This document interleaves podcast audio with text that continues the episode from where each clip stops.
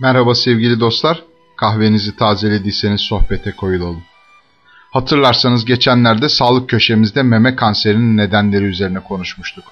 Bu haftada meme kanseri riskinin kimlerde daha fazla olduğunu tartışacağız bu köşede. Aslında meme kanseri olan kadınlarda bu etmenlerin çoğu görülmüyor. Hatta çoğu hastada bu risk faktörlerin hiçbiri bulunmuyor.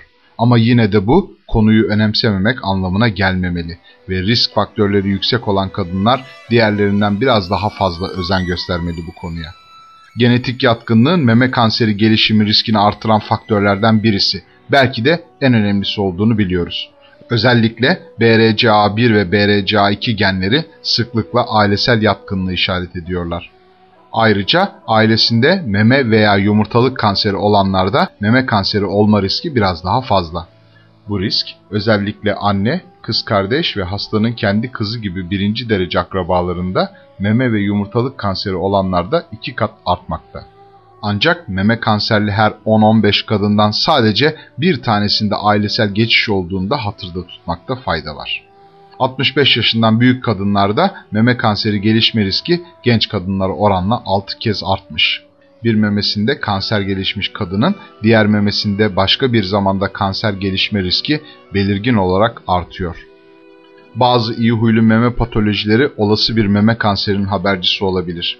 Bu nedenle daha önce yapılmış meme biyopsilerine ait patoloji raporlarının nasıl olsa temiz çıktı gibi sebeplerle atılması doğru değil. Bu patoloji raporlarının tamamı her zaman lazım olacağı bilinerek gerektiğinde doktora göstermek üzere saklanmalı. Adet görmeye erken başlama, menopoza geç yaşlarda girmede riski az da olsa artırmakta. Ayrıca hiç doğum yapmamış kadınlarda risk diğerlerine göre 1.4 oranında artıyor. İlk doğum yaşı 18 veya 19 olanlara karşın ilk doğum yaşı 30 ve üstünde olanların meme kanseri olma riski 4 ila 5 kat artar. Çalışmalar emzirmenin meme kanseri riskini azalttığı yönünde sonuçlar vermekte. Dışarıdan verilen hormon ilaçları her zaman tartışmalı. Bu nedenle doğum kontrol hapları ve menopoz tedavisi gibi konularda doktorunuzun önerilerine güvenmeniz çok önemli. Obezite, menopoz sonrası kadınlarda meme kanseri riskini iki kat artırıyor. Bazı çalışmalar aşırı yağlı beslenmenin kanseri tetikleyebileceğini ileri sürmekteyse de bu konu tamamen aydınlığa kavuşmuş değil henüz. Günde 15 gram ve üzeri alkol alımlarında meme kanseri gelişme riskinin içmeyenlere göre %50 daha fazla olduğu bildiriliyor.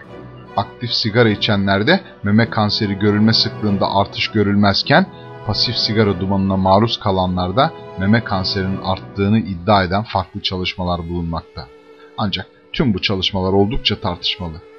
Nükleer savaş veya kazalar nedeniyle radyasyona maruz kalan kadınlarda da meme kanserinin riskinin arttığı bildiriliyor. Tüm bunlar sizleri korkutmasın sevgili hanımlar. Unutmayın ki üzerine dikkatle ve erkenden gidildiğinde meme kanseri tedavisi mümkün bir hastalıktır. Bir dahaki buluşmamıza kadar kahveniz sıcak, sohbetiniz koyu olsun. Sevgiyle kalın.